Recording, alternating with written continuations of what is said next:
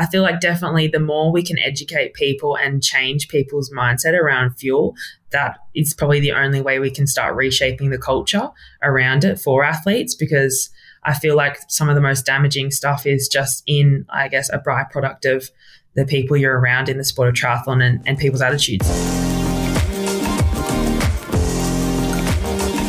This podcast is brought to you by Trivelo Coaching, where we help triathletes and cyclists like you train smarter to race faster. I'm your host, Jordan Donnelly, and on my left is former Australian Ironman champion and head coach of Trivelo Coaching, Jared Donnelly.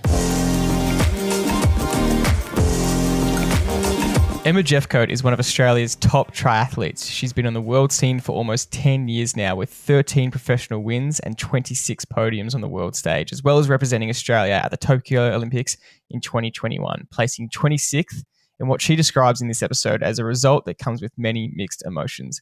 We can't wait for you to hear what insights Emma provides here in this episode as we dive into the psychological work she's done and that every athlete needs to do around processing different results or disappointing results, managing back to back injuries, and having your potential A race, or in Emma's case, Olympic hopes in jeopardy, and much more. So, Dad, another great example of an athlete proving that to be successful, it's so much more about uh, ju- it's so much more about than just the training, uh, but more the person behind the training. Yeah, it's uh, lovely to speak to Emma, and she's a, a fantastic human being. The way she's um, had to deal with adversity, and she's had incredible highs already in her uh, triathlon career. Um, anybody who can represent their country at an Olympic Games, um, that's got to be one of the pinnacles of of uh, your career, and she's done that already. Um, she's had also a lot of adversity with some injury, and and you know for every age group athlete out there, you you have to understand that there will be highs and lows, and and the the measure of the human being is how you cope with that. Um, um, it's okay to be, uh, you know, going when you're going well, be happy and and uh, and seeming like there's nothing going, going to stop you from uh, continuing with your success. But all of a sudden, when you're under pressure and things aren't going so well, that's where you really need to step up. And and I think she's learned a lot about herself, and I think that's really helpful to the age grouper out there uh, who has some issues with whether it's injury, illness, family, work, training. Um, you will have to navigate yourself around these things and and not bury them in the sand and hopefully they'll just disappear and go away. You you actually have to deal with them, and you will be better for it. And and at the elite level, she's she's had to do exactly that, and she's currently just coming out of a another stress fracture. So we, we actually get a good insight as to how positive she is and how motivated she is to actually, uh, you know, do better with with her with her uh, not make the same mistakes possibly, and um, with her her preparation for her next uh, upcoming races, and knowing that. Uh, Paris is in 2024. She has aspirations to go back to another Olympic Games. So, so it is a great, a great interview, and uh, yeah, really, really pleased with some of the answers she gave, which is really a, a, really good insight into how she's thinking. Here is the episode with Emma Jeffcoat. We hope you enjoy it.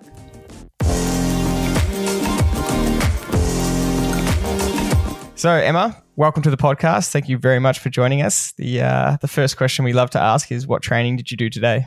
Ooh, good question. I like this question because I'm currently rehabbing from an injury and I got to run today for my second run after eight weeks off running.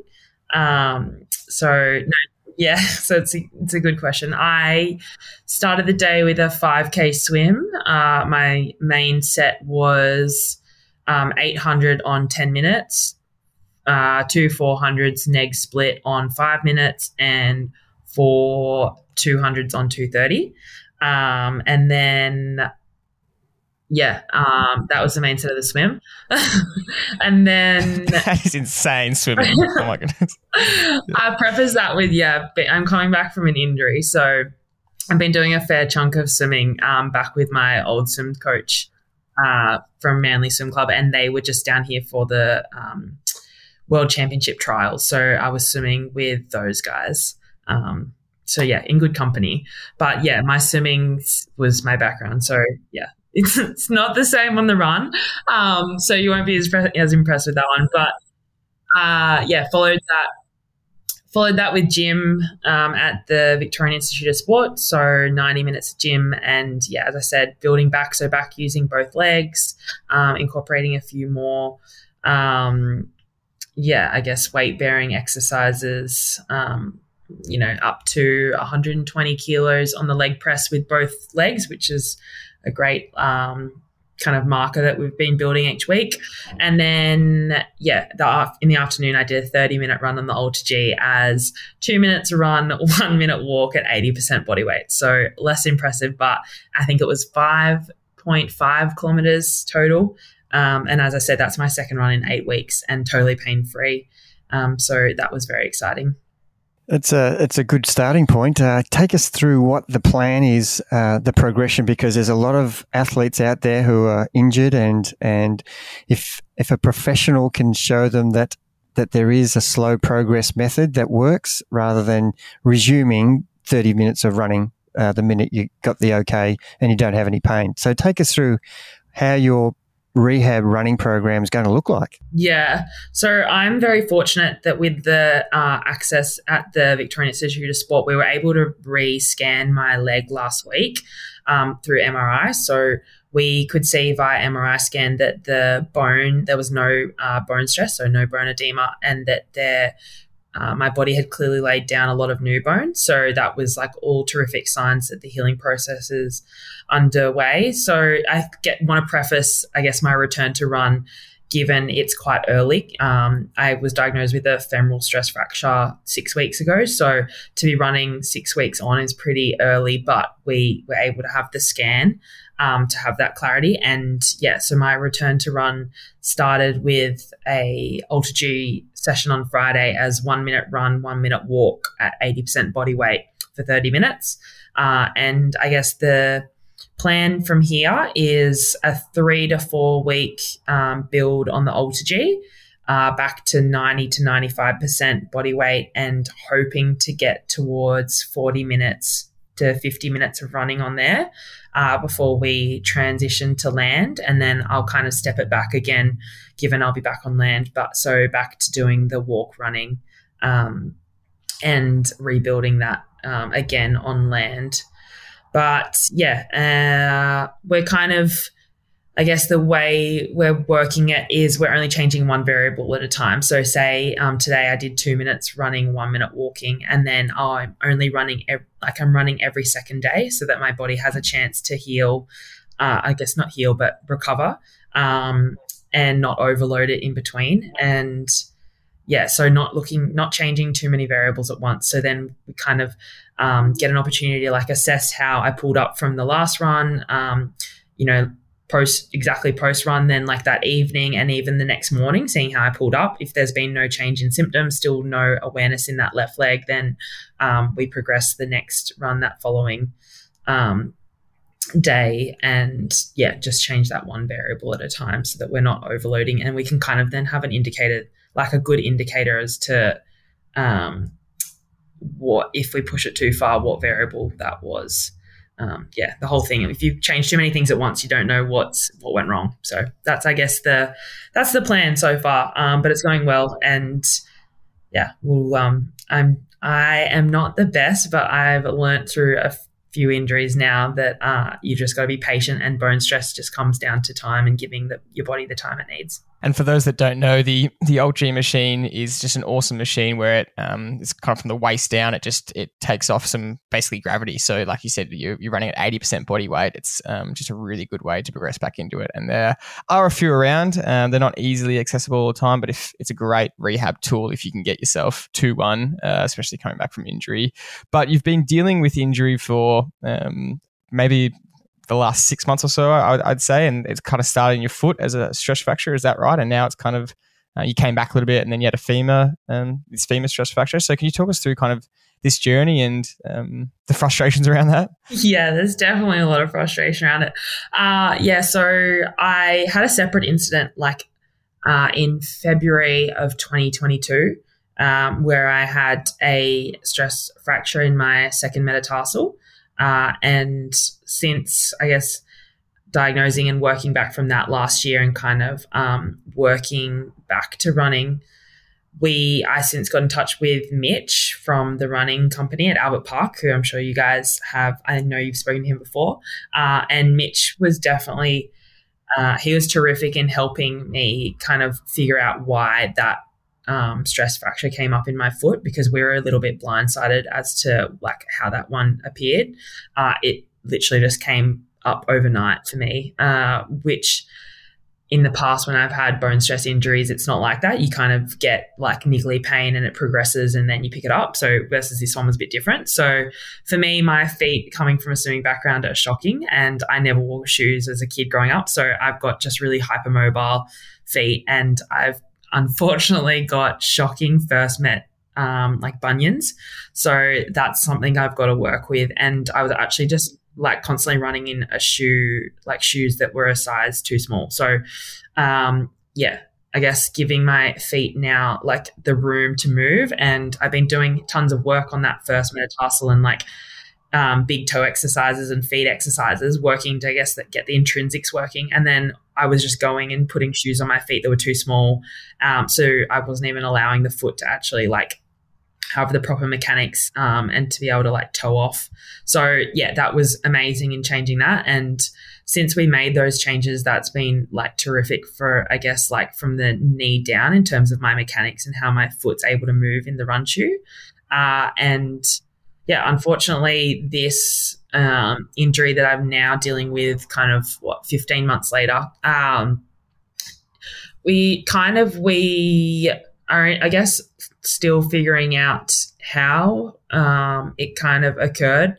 But when we kind of walked back to, I guess, the first onset of symptoms, it like presented in my left lower back as like a stiffness.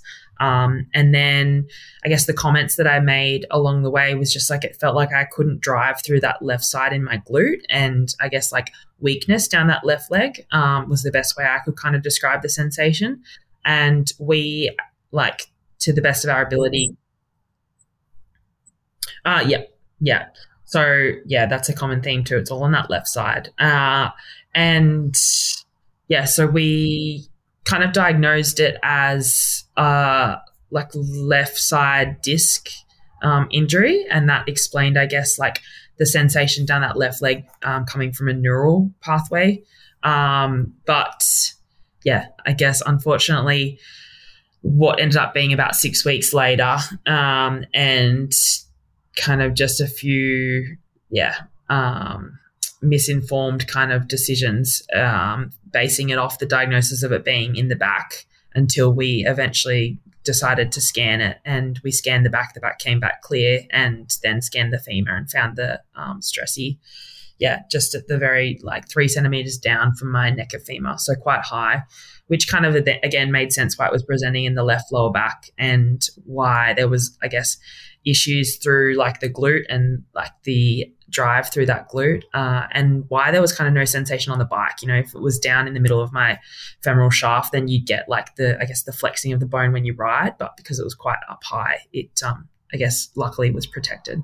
So yeah we diagnosed that one at the start of may through mri and yeah was we're still like i guess working um, my loading at that point was not like I'd been running a like a lot more Ks in the past. So it's not like we were pushing the envelope with run Ks or on the bike. So we're kind of a little bit scratching our head in terms of um, how that one came up. And then uh, I, through again through experience of having bone stress injuries in the past, we did a full bloods and my like uh, estrogen levels were terrific.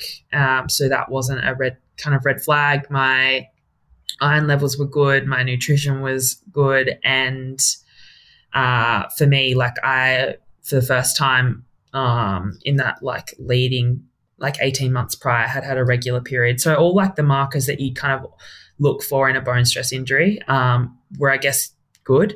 So it does lead you to kind of look at maybe biomechanics and loading. Um, so yeah, that's that's a um, process we're still working through um, as I rebuild.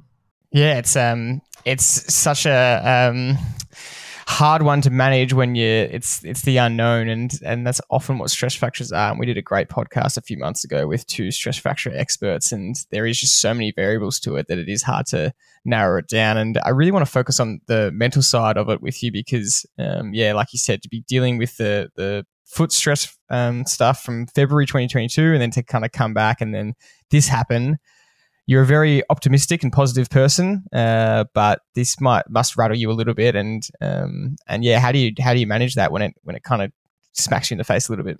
Yeah, definitely. I I certainly am quite an optimistic person, uh, and I'm generally always pretty good at finding the bright side. And I've always said like.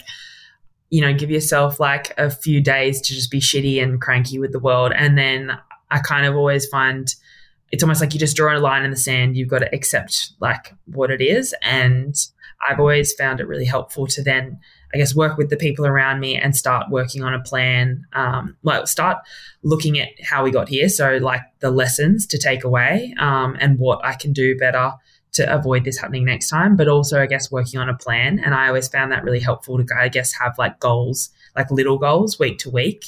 And I keep saying when people are like checking in, I'm like, I guess when you're coming back from an injury and doing a rehab, like because each week you almost get like a little bit more back and you get a little bit more, um, I guess, normality back to routine. So it kind of does feel like you're progressing week on week. And like, I know if you were in full training and you looked at like what my last kind of six weeks have looked like, you'd think like it's nothing like I guess like a full professional triathlete's training. But given I was on crutches and non-weight bearing six weeks ago, and six weeks on, I'm you know um, I think I rode 200k last week. Um, I'm back to full swimming and normal swimming. You know, in the gym three times and got on an Alter G running. Like i will take it, um, and it actually has felt like kind of uh, steady.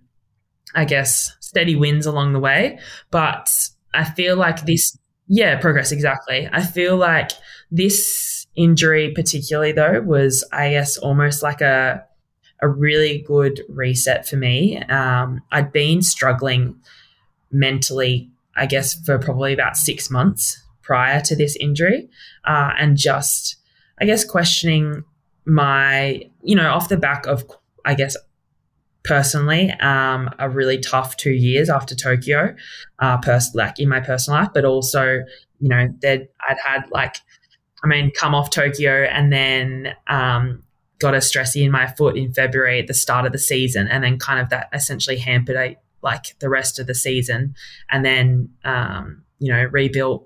Came back this year, was looking to kind of get back into World Series racing and uh, trying to qualify and get myself, I guess, in within the ballpark to qualify for Paris, and then I get another bone stress injury. So this time round, it definitely was uh, like different in terms of the way I approach this injury and this rebuild to how I have previously. Cause I didn't just do, I guess, what I've always done in, in terms of just like getting a plan and almost like going tunnel vision and really just dialing in on what I need to do. Um, and I guess going all in on the rehab. I actually, for the first time, gave myself a break and really enjoyed the process of just switching off from triathlon for four weeks. You know, I went back home, went to Noosa with my mum, and then like went on another trip with some girlfriends and just really switched off from triathlon. And I have never done that.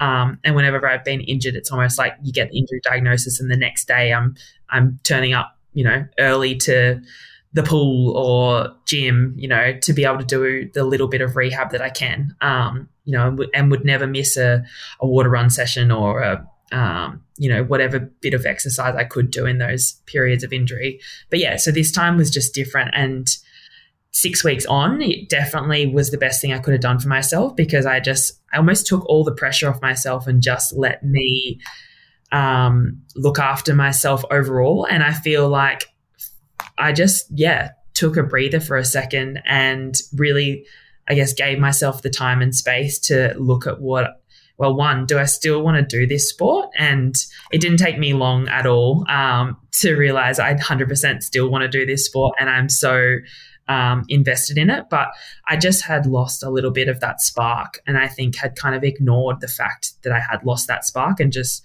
was questioning why I wasn't motivated and, um, and kind of beating myself up because I wasn't feeling motivated rather than actually like cutting myself some slack and just taking a second to kind of go, okay, like that's okay, but like what are we going to do to change that? And now we actually going to bring back that spark and that love for the sport that like I know I still have. So yeah, that's kind of, I guess, um, yeah, brought me to a few changes um, in what my setup and like where I'll be based moving forward. But for me as a person, it's really refreshing. And I am just, yeah, gradually, um, I guess, figuring out what it's going to look like. I don't have all the answers, but yeah, like I said, by kind of just taking that pressure off myself and giving myself that time to um, figure it out, it's been a really enjoyable process rather than a punishing one.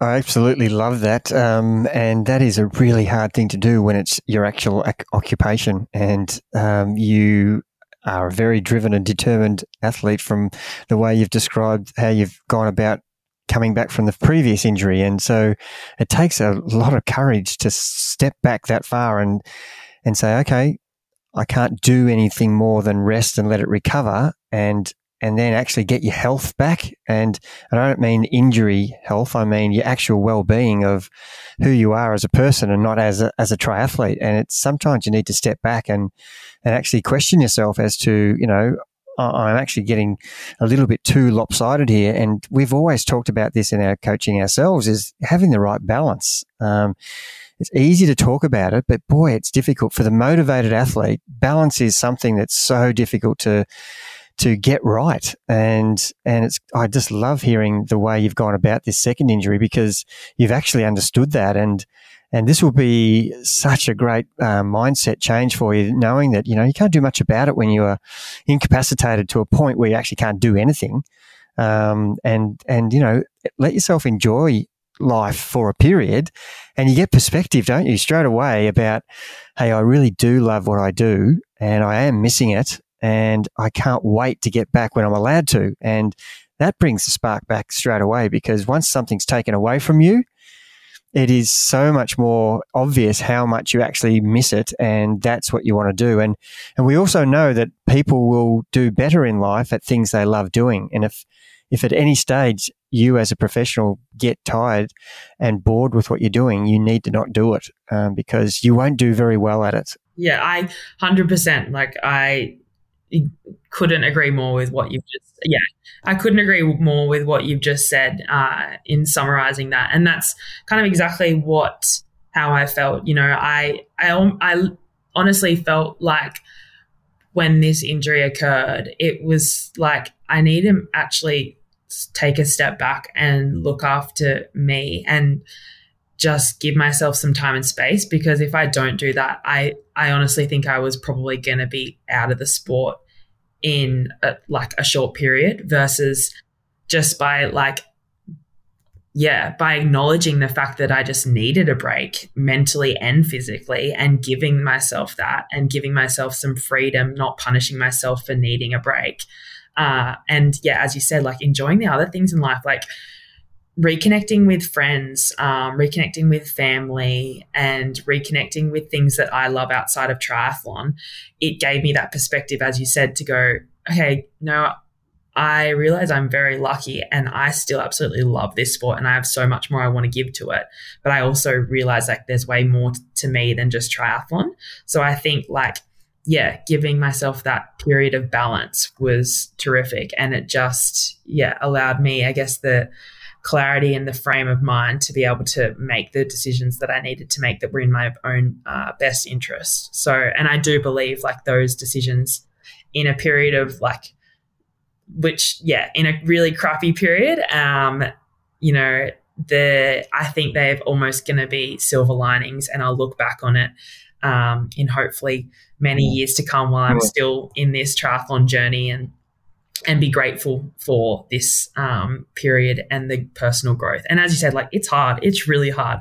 I'm grateful that post Tokyo, I had to do a lot of a lot of work with like sports psych and the team around me to, um, I guess, work on myself and be like vulnerable enough to like ask hard questions and kind of like open cans of worms. So I'm grateful I'd done a lot of that work prior. So then when I had this injury, I kind of yeah, had the, um, I guess, self awareness that it was a little bit easier.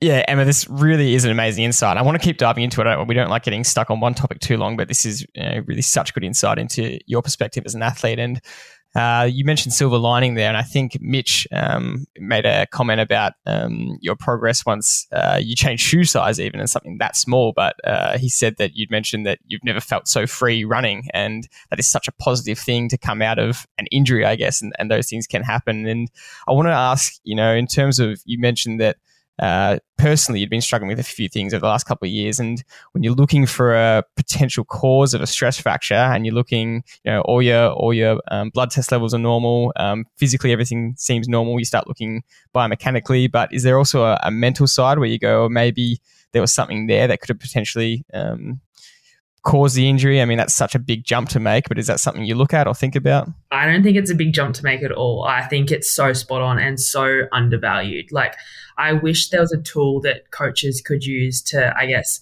like get a quantitative number on an athlete's like stresses outside of just physical and then be able to kind of collaborate that with like, I don't know, TrainingPeaks stress score um, and kind of get an overall number.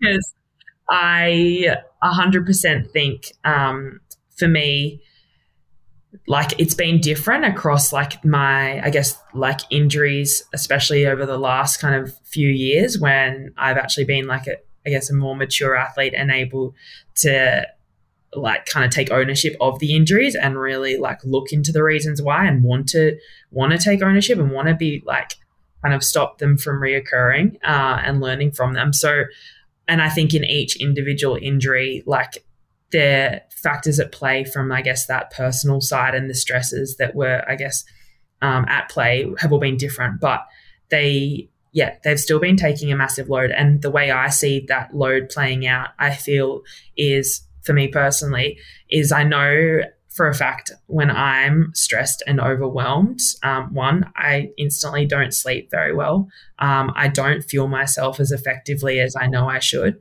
And two, uh, three, and I think probably the most importantly for me is I kind of lose the ability to actually um, pick up on my what my body's telling me. So symptoms. Um, so and because I'm someone that has always done sport and I can happily admit I use sport as, I guess, like a coping mechanism. Um, and it's kind of what got me into the sport. And then I fell in love with it. So, exactly. And I think a lot of like the more people I talk to, I think a lot of us, like you tell a triathlete they can't go and exercise, they're mentally like, holy hell, like I don't know what to do with myself. Like, I know I had a conversation with a friend and I was like, even on a day off, you're like, oh, what to, what to, do I eat? Because I haven't really, like, I don't deserve to go and have a nice pub lunch because I haven't done any exercise. Like, and I think like just that common sentiment resonates a lot with triathletes. Like, you know, and that's like, you know, when there's stresses going on in life, I feel like my ability to pick up what my body's telling me, given that, like, you know, uh, there's a lot you know, say like I might pick up a sore shin or a sore foot or a sore hip. And it's not like I'm choosing to ignore it. It's just I literally don't feel it because there's that much like other head noise going on that's taking my attention. And also, I think subconsciously, I don't want to lose the ability to exercise, which is a coping mechanism for the stress that's going on in my life. I'm not sure if that makes sense, but that's like one of the biggest takeaways I've learned. And I feel like over time and over previous injuries, I've learned that communicating and talking with the team people I have around me and just telling them that there's stuff going on in my personal life um, and that I am dealing with a lot, then I let them alter the training and they know that that's going to have an impact. So they back off the training and it's not left to me. Because again, as a triathlete, if I'm given the option, I'm always going to do the training. And sometimes I need someone to make that choice for me.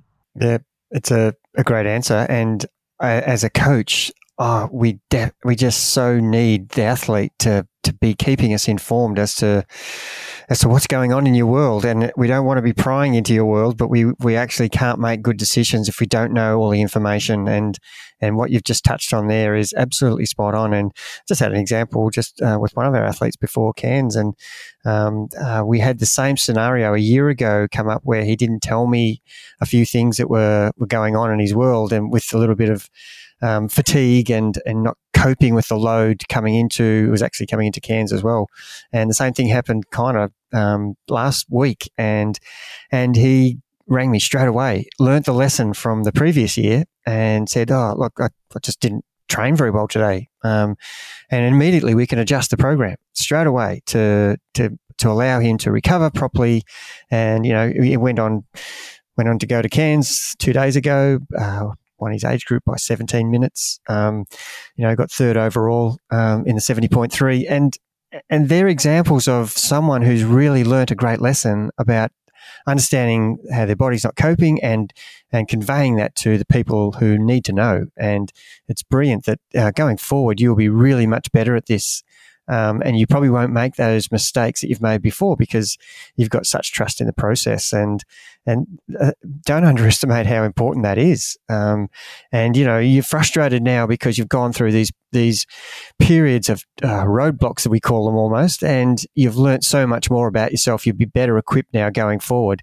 And so that's probably where we want to go, Jordan. Now is to talk about you know you've you've you've had these periods of of really um, interrupted training where you, you can't get that continuity going and where you want to be as a triathlete and, and progressing your running and your riding.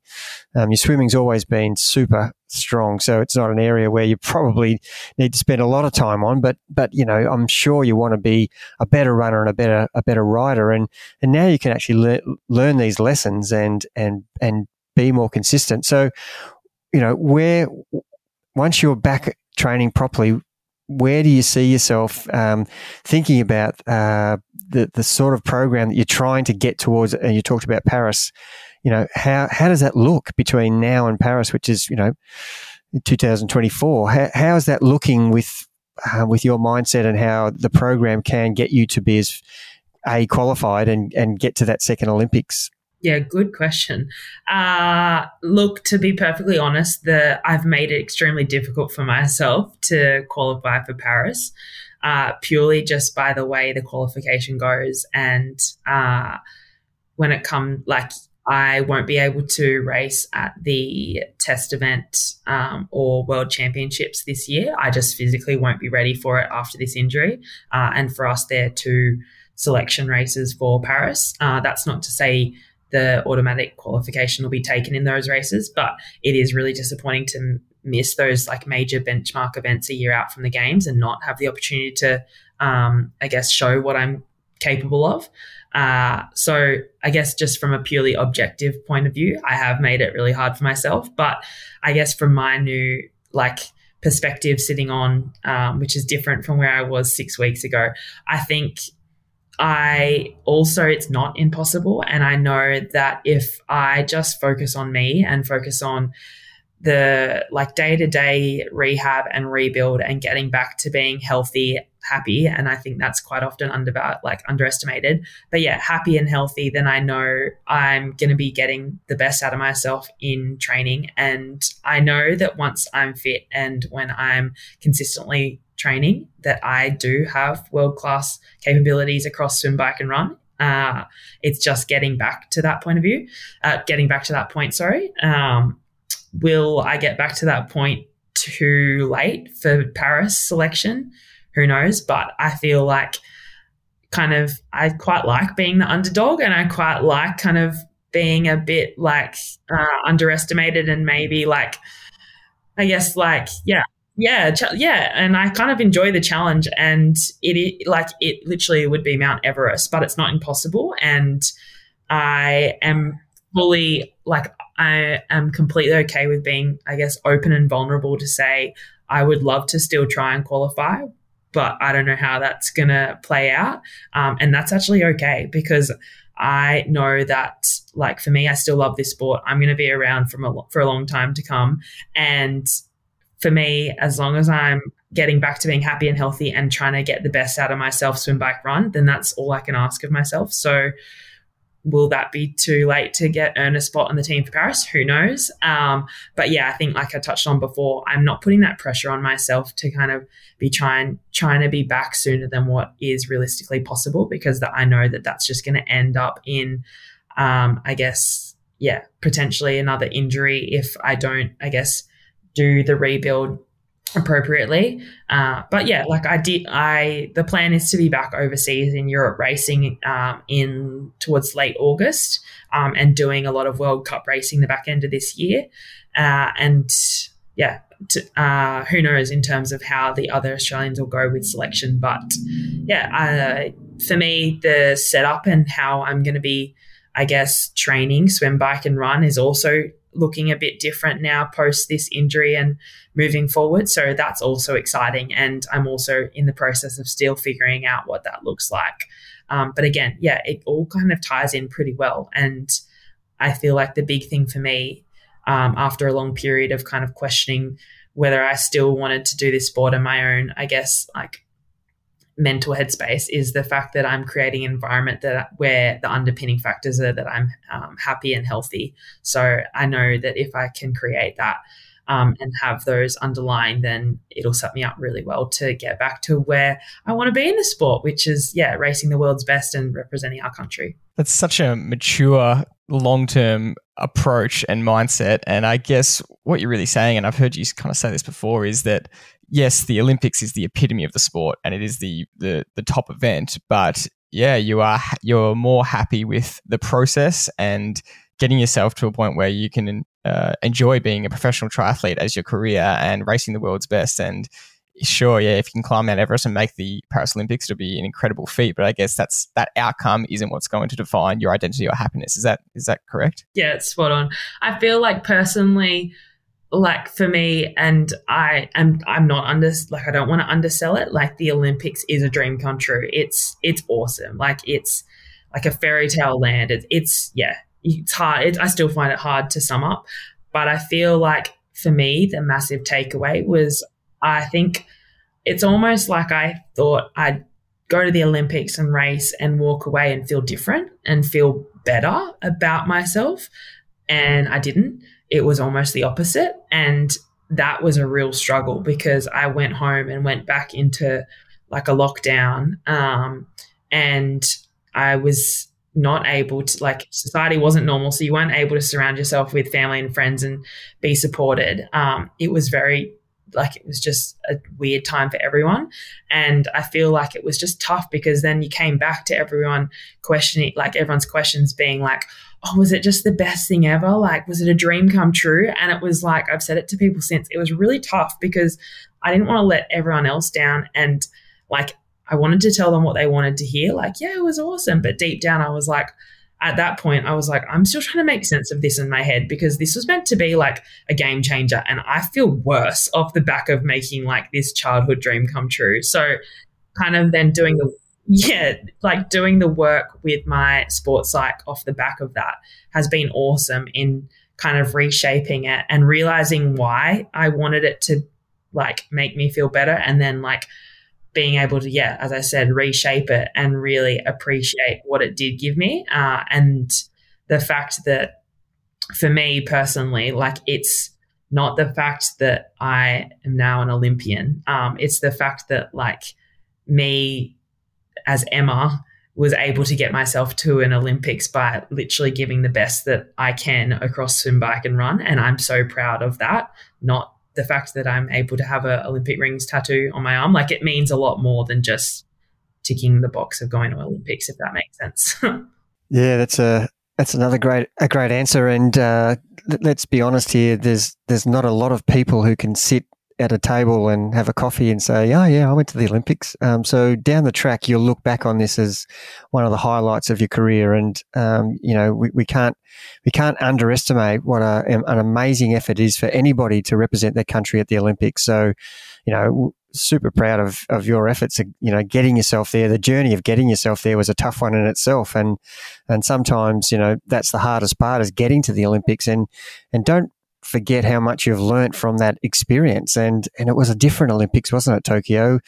Um, there was no no um, spectators. There's no family um, around you. You're in a little hub there um, with your other athletes. Uh, just talk us through that experience. Yeah, hundred percent. It was wild. Uh it like the Australian Olympic Committee and Japan and the International Olympic Committee, they all did a terrific job in putting a games together in COVID. Uh, I know, like all of us athletes were so appreciative just to be able to have an Olympics go ahead because I know how like I guess up in up in the air it was for so long. Uh, so to have a games on in the midst of a pandemic was pretty incredible. And I know like the Australian Olympic Committee did an awesome job in trying to uh, make the games experience for us like as close as it could be to normal. Um, so whilst we didn't have, I guess, family and friends able to travel, you know, like my coach uh, Danielle came over uh, but she wasn't, we didn't have enough accreditation. So she stayed externally in a hotel. And, you know, like she couldn't even come out and watch the race. She watched it on, ho- like on TV in the hotel. So there were so many factors that were unfortunately a result of the pandemic. But at the end of the day, like the experience that us athletes had within the bubble of the village was awesome. You know, like I remember going to lunch one day and sitting opposite um, like Federer and then like Djokovic like came and tapped him on the shoulder kind of thing. And you just like, did that really happen? Like, uh, and just, yeah, like it's so surreal. It's such like a, as I said, like a fairy tale world. And um, I guess all the experiences that come with that. Like I 100% would love, um, and it's certainly a goal of mine to make it to another Olympics. And I would really, I would love to have an experience where I can share that with family and friends and go and watch other sports. They were probably the two things um, as a result of COVID that were, I guess, um, most disappointing that we didn't get. But I mean, we still got to race an Olympic Games, and there's something definitely said for, I guess, that event in especially in triathlon like it has it's not just another triathlon it's the olympics and everyone everyone knows that and there's just a different vibe around it. And i know for us as well like us girls we had crazy conditions you know we'd been getting ready in the heat chamber um, back in australia to get ready for like the heat and humidity that tokyo had. You know they predicted near 40 degree temps and the water was like sitting between 31 to 32 degrees.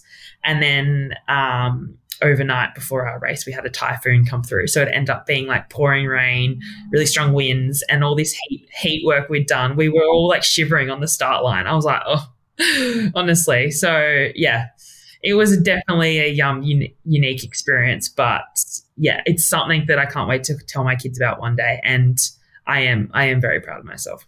For sure, and I love one of the things you've said about um, you. You've blatantly said you would, you came 26th, which is again 26th at the Olympics is just nothing to be unash- ashamed of. Uh, but you said you were disappointed with the outcome, but you were really proud of the process and getting there and what you did. Um, but it is just a um, what seems like from the outside such an overwhelming experience. And we spoke to uh, Stewie McSweyn, who um, had really high expectations uh, for the games as well. Uh, and he spoke about how he was disappointed in his results. Same thing. He came um, eighth in the final, which is just, again, nothing to be uh, in um, ashamed of whatsoever. But he just said, yeah, he had high expectations for himself and he felt, felt like he spent too much energy kind of being overawed by the whole experience. And it's your first games and there's just so much to take in. And as you're trying to describe here, you can't even explain what it's like to be surrounded by the world's best athletes all in one hub having lunch. So was that a lesson you uh, you learnt? And I guess what are the key takeaways you had to uh, that you would go for next time, or even just other championship races um, in in terms of how surreal that whole experience is?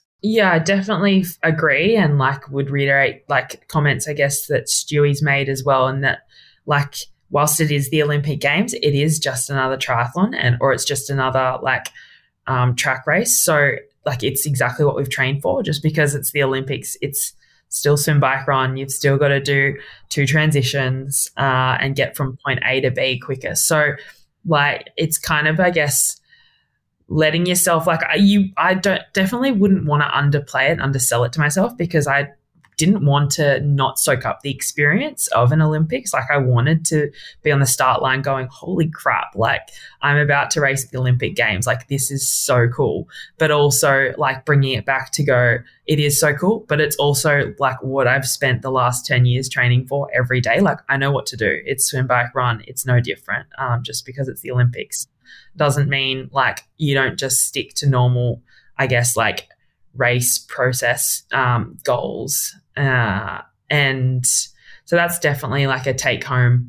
And I feel like that kind of um, experience and lesson I would just carry on to the next games. Um, it's this whole same old saying, like, don't try anything new on race day. I guess like that kind of shines through too. Like you do the work in training day in day out so that you're ready on race day, whether it be, you know, your local race on a weekend or the Olympic games. So that was definitely like one key take home. Um, and yeah, I guess maybe just like the experience. If yeah, hopefully I represent um, Australia at another Olympics um, in the future. I definitely see myself in the sport long enough to do that. So I think having been to one games, you kind of, I guess, maybe you like. I don't think you can take out the expectations because everyone wants to get the best out of themselves. But I feel like you kind of know what's coming, so you can, I guess, prepare for it, and it, you're not so overwhelmed because you've been there before and um, you know what to expect in terms of all the hype and the um, everyone else talking it up, and you kind of, I guess, just have that um, experience there to be able to calm yourself behind the scenes if you can say that as an Olympian and say that the Olympics, you know, the yeah, the biggest race an, an athlete can do is just is just another race. That's so encouraging for our age group athletes to turn up to their A race, whether it's Cairns Ironman or something like that, and go, yeah, I can I can just try and, and see this as as another race. And look, we've spoken heaps about your mindset, which is just such a great insight, um, which we find so valuable. But we do want to know about the structure of some of your training and your tapers. So, can you give us an example of in the weeks leading up? So, maybe in that last race ready um, training phase, what was a typical week looking like for you? And um, that's a big question, but can you give us an example of what were the sessions you were doing? Um, swim, bike, and run. How are you really getting race ready for for that Tokyo Games? Yeah, so my Tokyo um, lead up, we were in Melbourne. Um, so we'd done a block of racing, uh, a block of time training in Cairns um, to get some heat acquisition. And then again, due to COVID times, uh, kind of were restricted in movement. So we came back to Melbourne from Cairns and spent the lead up before leaving for Tokyo here in Melbourne. So I guess if I run you through what are the weeks I guess, um, prior to taper looked like in that last training block leader. Uh, and then I guess some key examples of sessions. So for a Monday for me, it was, yeah, sweet. It was Monday for me was an hour's easy run.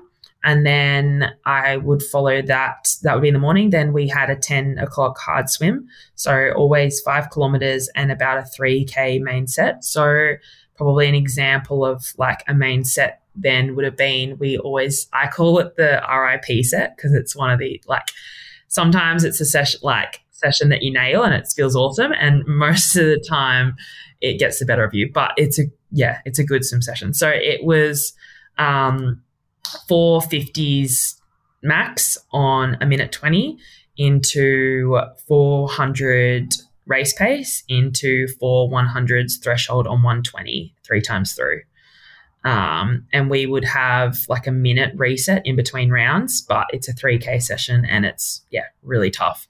There's definitely, if you do, especially if you do the sprints um, as like all out to start each round, it um, it makes the race pace and the threshold work pretty tough. So yeah, hard swim, and then I would follow that with gym. Um, so 90 minutes of gym, and I really enjoy gym and take it like quite seriously. Uh, and so like do you know like deadlifts um, back squats hip thrusts and like heavy. Uh, so gym's something that we've worked really hard on and targeted towards like that power and strength.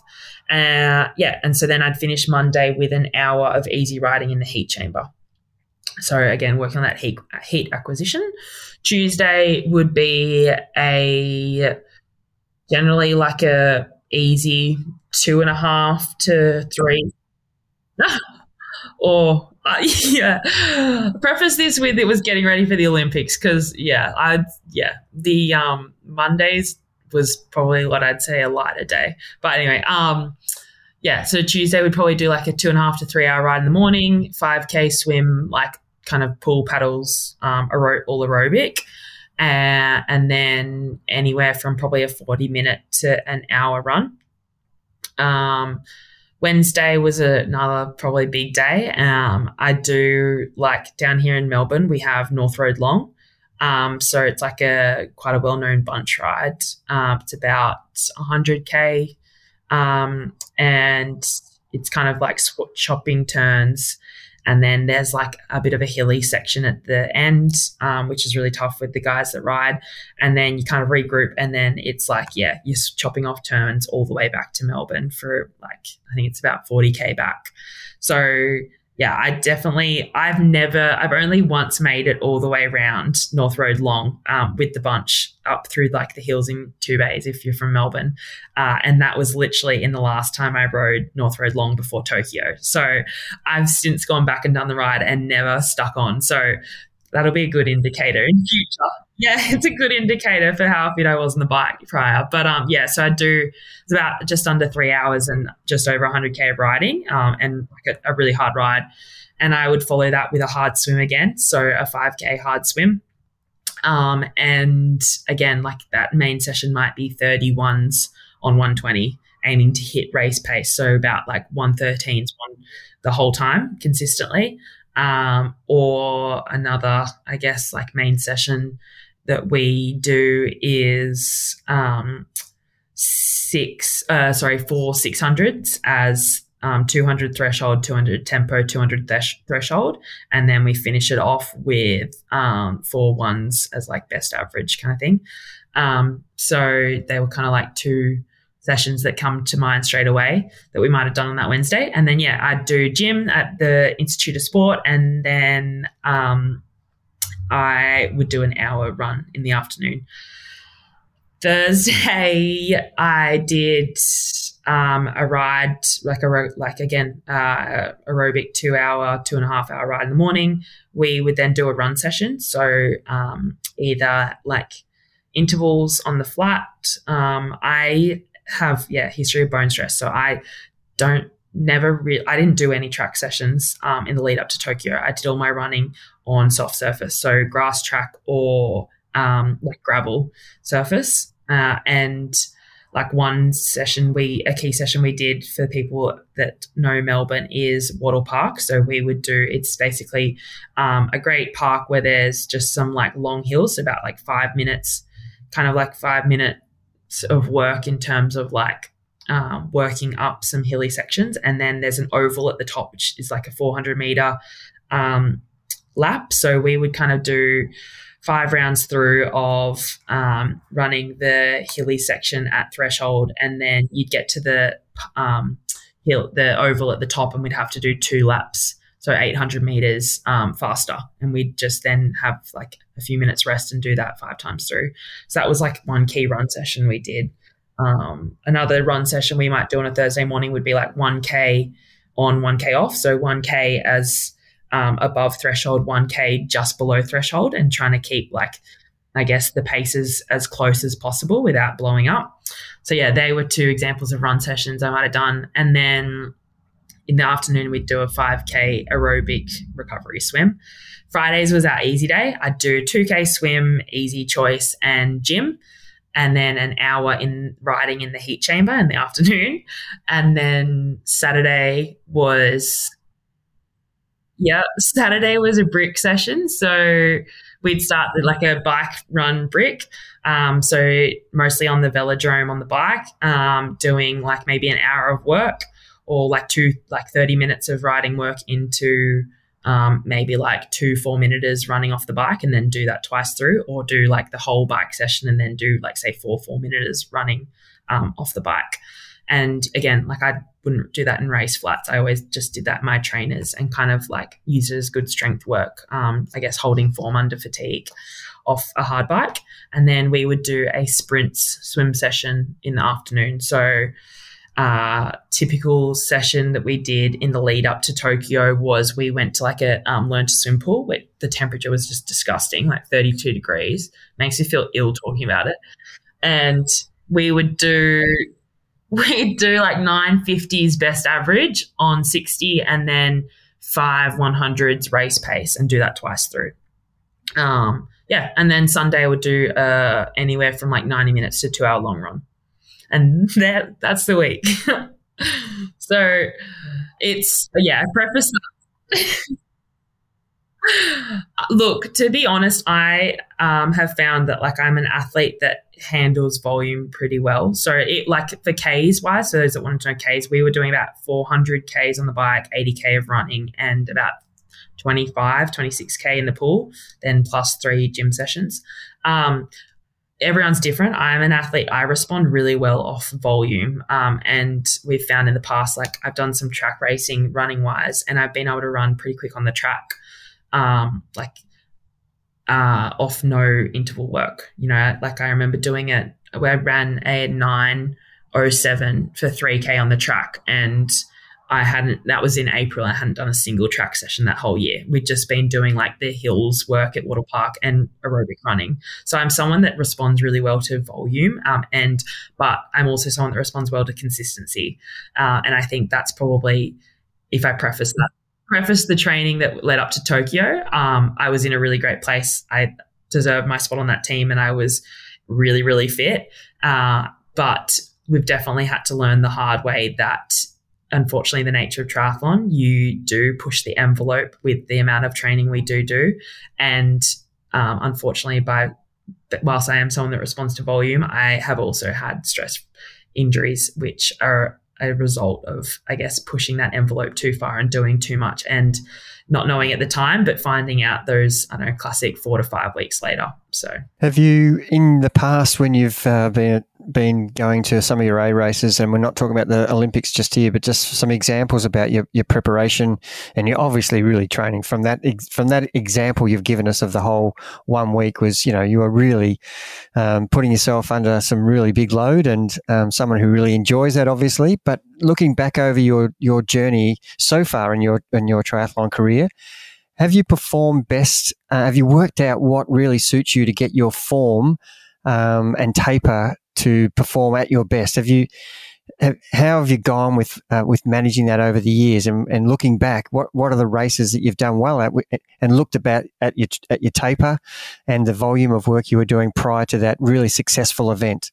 Take us through that. Yeah, so I think definitely for me, what we've learned um, is the yeah, like I said, I'm not someone I don't respond well to um, mostly for the run or like a lot of intensity. I just break down. So for me, like it is quite a lot of just easy miles in the legs and time on my legs. And I know from like I've always been historically like a naturally quite a strong, like I'm a strength based athlete, and I think like my strength is my strength.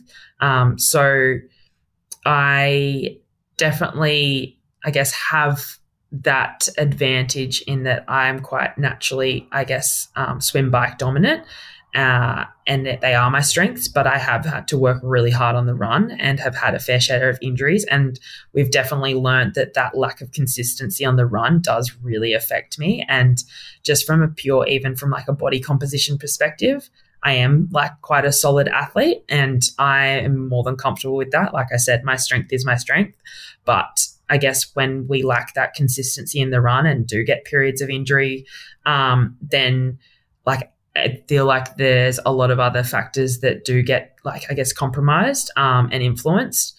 So definitely for me, um, I've learnt that like my best results have come off periods of like stability and consistency and kind of not like doing the little things right. So um, yeah, like I said, I remember like in 2021 in the lead up to like the Olympics that year, um, I won nationals down in Devonport and was able to get a breakaway and rode solo in the swim and the bike and, and ran really well. I hadn't done a run session that year yet, but was able, like, was arguably in some of my best running form, purely just based off the fitness I was getting from the swim and the bike intensity work and just clocking some easy Ks in my run legs. So um, I feel like that's something that I've definitely taken away.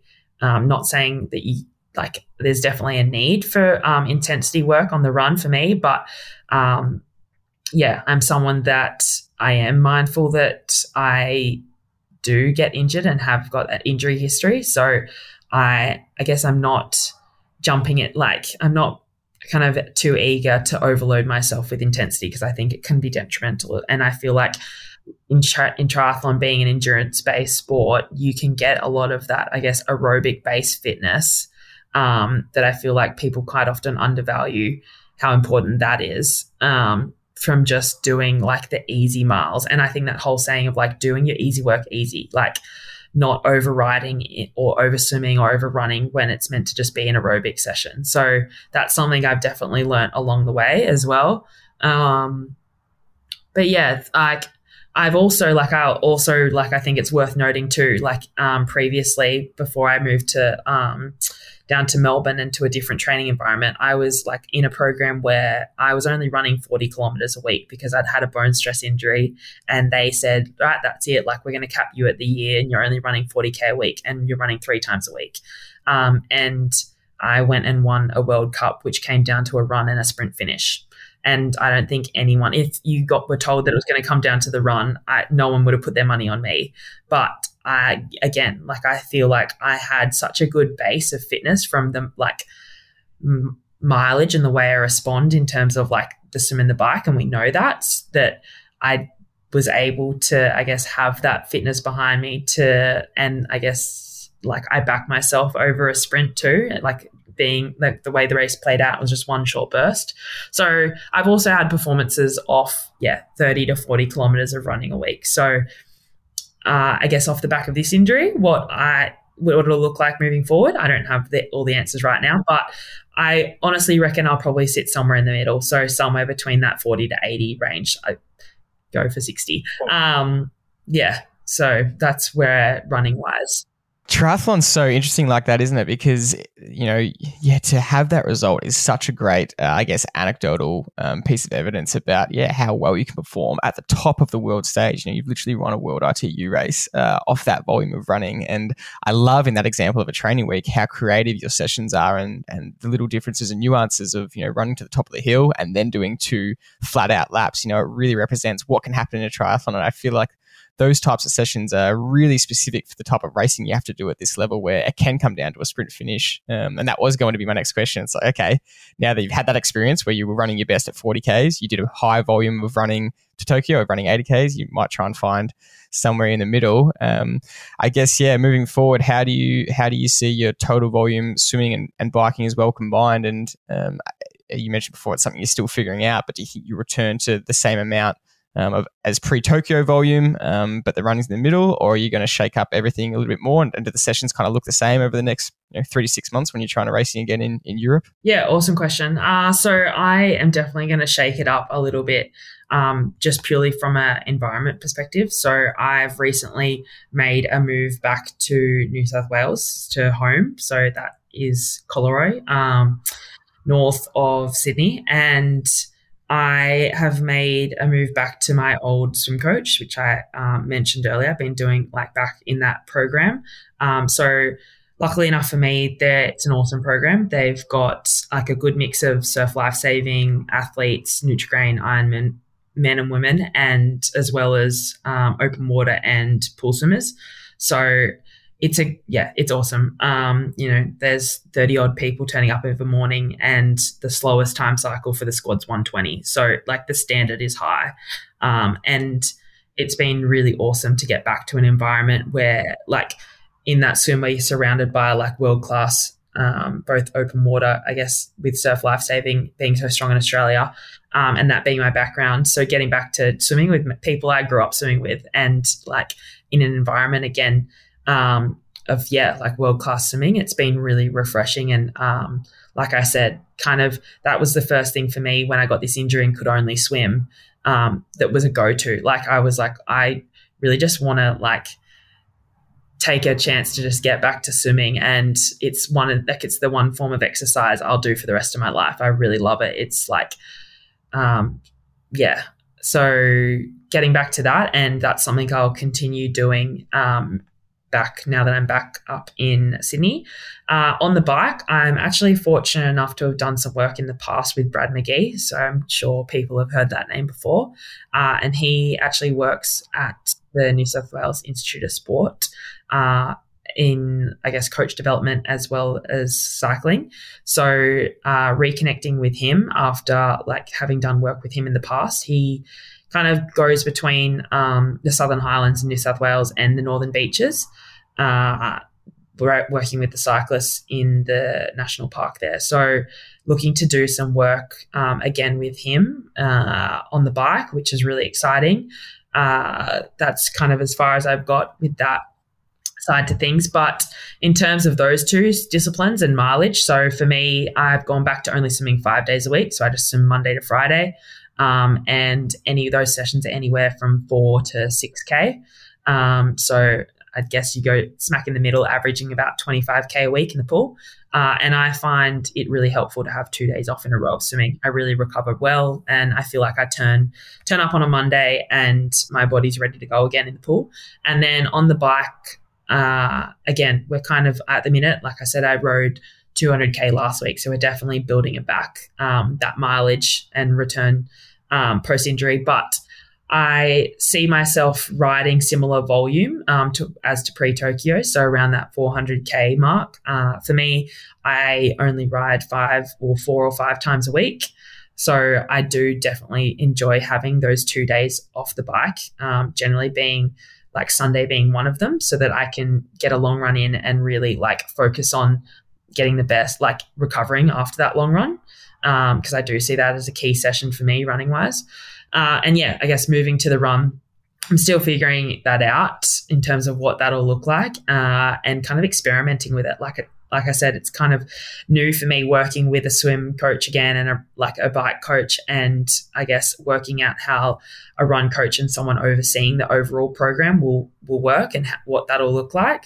So that's yeah, it's exciting. It's unknown. It's a bit daunting as an athlete. Like, and my personality, I like to kind of have a plan and know what the answers are. But I think it's actually really good for me to have, I guess it kind of ties in with that whole thing of um, taking the pressure off and really like taking the time to figure out what's best for me uh, and not jumping to any like jumping to any decisions too soon. And I mean, yeah, that's another silver lining to the fact I'm injured. You know, um, my return to runs being guided by the sports scientists and physio.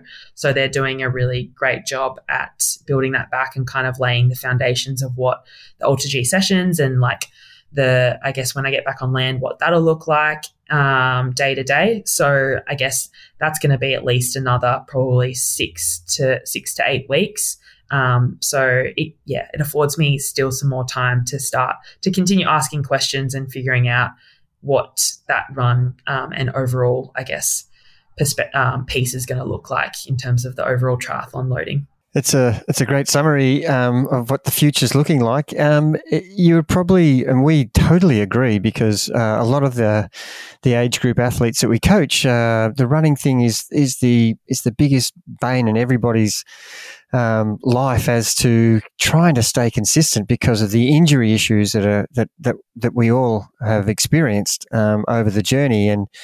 And staying consistent is the key, and you can still get that intensity from the swim and bike, and and get that fitness and aerobic and and uh, threshold and VO2 type of training into your cardiovascular system, so that it'll enable you to actually run just as strong um, as if you had been training uh, with some fast rep uh, interval types types of training. But the key thing to remember is that as long as your body is structurally strong enough to run fast in, when it counts in a race, you've got the fitness to, to get you through, as you said in those examples where you actually um, were leading into a into a race and could outsprint anybody, and yet you hadn't done any any form of interval training. And and we totally agree with that philosophy.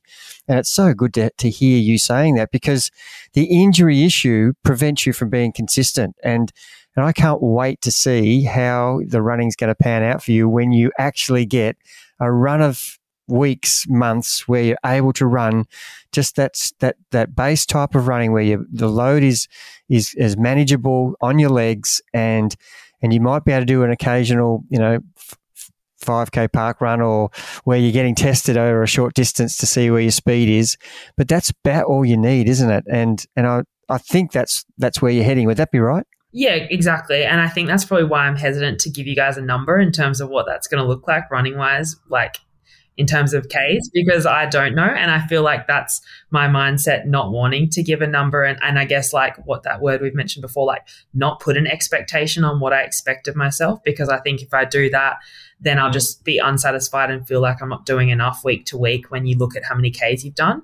And quite possibly that, like, what works for my body and works to keep me injury free and therefore consistent um, might be a lot less than what other people need, but everyone's different. And I remember someone saying, like, would you prefer to, you know, run like 52 weeks of a year, but run 40K each week? Or would you prefer to run 80K or, um, you know, for eight weeks straight and then have to spend another eight weeks doing 0K because you've been injured? Like, you know, if you like map that out, it's the same amount of Ks on average each week, but I'd take the 40 Ks every week, week on week, than the, you know, period of no running at all. So I feel like, yeah, I definitely um, am open. And it's exciting too. Like i think it's worth like mentioning too like we're having conversations where we're looking at incorporating water running um, once a week as a session um, or elliptical once a week as an alternative to a run session. Um, and potentially like having that as my second work like run workout or like for a while maybe my only run workout.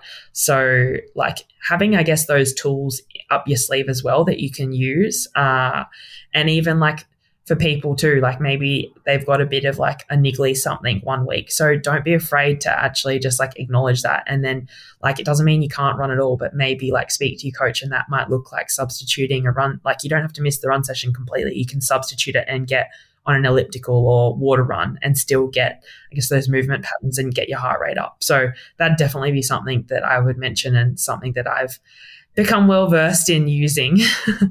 That's really cool. I love that creative thinking, and it's so true for athletes. We don't have to just stick to the you know exactly what's in the program. You can kind of think outside of the box and come up with more solutions. Um, look, there's so many more topics we'd like to touch on, but we're probably running out of time. So I do want to um, ask you one last thing about uh, nutrition because um, you've been vocal about your frustrations around uh, public comments about body image and athlete body image, and um, one of the most uh, telling things I've I've heard you say is how important important it was for you to understand that fueling your body properly is a priority and not being afraid of fueling too much because of, focus around potentially weight. And we see this pattern so much in age groupers where there's an unhealthy aversion to fueling properly uh, because you know people want to be lighter and um, people are worried about body image. So can you just touch on? I mean, we could talk about this for half an hour, but could you just touch on your lesson around that and your advice to athletes out there about just how much fueling your body properly actually improves your performance. And it's so, so important compared to risking underfueling. Yeah, 100%. I told you I could talk for hours, but the key message I always come back to is fuel the work required. And that's something that I always, I guess, come back to um, in terms of my attitude now around fuel because as I've been very vocal about, there was periods where I felt pressured to, I guess, um, get to a certain uh, like weight or look a certain way as a triathlete because that's what triathletes should look like. I say in quotation marks, like triathletes can look like whatever you look like. You, if you're swimming, biking, and running, you're a triathlete. Uh, so I feel like I've had to learn the hard way um, by getting injured or underperforming or feeling burnt out because I've been under fueling um, to try and like fit a mold, which then once I did the work and actually understood, like, I guess the science behind it and what my body needs to perform, it was almost comical in what I was like trying, like, trying to do. And it was having the opposite effect. So, um, yeah, I guess for me, like, key lessons I learned was initially, I remember like that when they told me how many calories I needed to take in on a day, and it was about 4,000 calories. And I remember being so worried I would put on weight. And I'd been trying to limit my calories to like 2,000 a day, which was ridiculously low, like stupid. And I remember my primary concern was about putting on weight. And I remember the dietitian going, What if I like can tell you that if you follow this, you won't put on a single single kilo and you'll actually like put on some lean muscle mass and start performing. And she kind of just like like I, I, mean i didn't really have an option because i had tried under fueling and it hadn't worked so i just bought into the process and lo and behold it was like Trent like it was insane to see how I actually doubled how much I was eating and became leaner and was able to back up for sessions, was able to like re-establish my relationship around fuel and the way I thought of fuel. So like that whole token of, um, like I said earlier, like, you know, I used to think about um, eating as like a byproduct of exercise. So like, oh, I can eat because I've exercised and because I've earned the food. Um, and that was just so toxic. Whereas now it's like, you think I think about fueling the work required. So, bef- like I'm thinking about what I'm eating before a session um, to like get the best out of that session, and then like what I can eat after to recover and set myself up to then perform in the next session. Like I said, most days we're doing three to four sessions a day, um, so you need to be really proactive, and yeah, it's going to help you not only recover but also get the best out of yourself. And I think you know, as triathletes, we put in so many hours of work, and it's just yeah, it's crazy to me how fueling um, ineffectively can almost just undermine all of that hard work and essentially lead you to be, um, yeah, injured or run down or scratching your head as to why you're not potentially performing come race day just awesome. Just an awesome answer and great, great uh, example for the athletes out there. Um, Dad, did you want to say something or finish off with anything? No, look, I, I loved it as well. And it's uh, good coming from someone um, at the elite level because the age groupers will only believe the people who are performing well at that level. And it's, it's really good that you've been able to um, explain that so clearly. And, you know, we talk about triathlon, swim, bike, and run.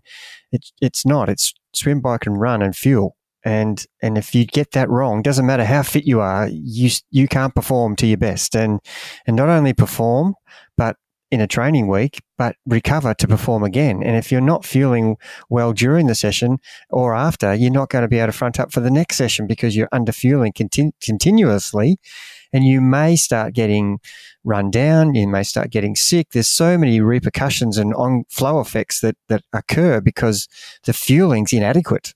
And and once we get our heads around that, and Jordan and I were talking about this just prior to the to this podcast, and, and I'm making the same mistake again. And I've been doing this for decades where I've forgotten how important it is to, to refuel. And like you, I'm coming back from injury, and all of a sudden I'm doing a tiny little training session. And because I didn't pay attention to the fueling after the session, I'm so sore and tired. I'm sore and tired from doing a session that that has not been regular in my last six weeks. But but I, if I had eaten better post the exercise, I would have recovered better for the next day. And yeah, so just a comment on how how great it is coming from from someone at your level to to actually you know be vulnerable enough to say, look, I, I'm not, I've, I had it wrong. This is what I should be doing. Yeah. I guess the only like thing I'll probably add and like the final comment is like, I feel like definitely the more we can educate people and change people's mindset around fuel, that is probably the only way we can start reshaping the culture around it for athletes because I feel like some of the most damaging stuff is just in, I guess, a byproduct of the people you're around in the sport of triathlon and, and people's attitudes. The amount of times I had people come on, comment on how fit I was looking, um, purely just based off my appearance, and they had no idea that I was completely under fueling and starving myself outside of training. And whilst I might have looked you know, fit because I'd lost some weight, I had also lost a lot of muscle and was injured shortly after. Um, so yeah i and i yeah i've made the comment before like i've now been able to fully embrace like my strength is my strength. And you know it's if i can look after myself mentally physically and like fuel myself well and like then that'll lead to consistency and i know for a fact that'll lead to performance. So that would probably be my last comment. Totally agree. And it's funny dad and i were just talking before you came on about uh, he was just mentioning back when he went to kona in the 80s and he's told this story before but you know he comes from an australian winter going into kona and the americans have come from summer and he would um, turn up and uh, they all look as fit and as tanned and as healthy as ever, and he feels like a pale white Australian, and it's just looks aren't what matters about results. And he said all those really fit tan guys, you know, he, he was ahead of them all at the end of the race, and, and that's what's most important. So, Emma, this has been such a great conversation. Um, thank you so much for your openness. Uh, you've clearly done so much work uh, and mentally, I think just done so much work. And I think that you know you doing the work and, and finding your way through these problems uh, just is a great example and helps so many athletes out there. So uh, just awesome. Thanks for thanks for the conversation. We really enjoyed it. My pleasure, guys. It's been yeah, it's been a joy to chat to you all, and I hope people can take some lessons away from it. Cheers. We'll finish there. Thanks for listening, everyone, and we'll see you on the next episode.